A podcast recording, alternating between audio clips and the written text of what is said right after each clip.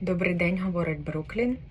Сьогодні про звук, який присутній в слові книга, і як його не переплутати з тим, який присутній в слові, що позначає ракетно-зенітний комплекс. Коли ми говоримо бук, то це ракетно-зенітний комплекс, а не книга.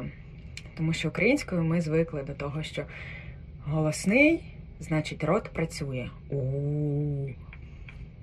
звук є. І в англійській такий звук теж є. Але в слові книга book не він. У слові книга так званий lex short U, який в фонетичній абетці позначається як така чаша з хвостиками.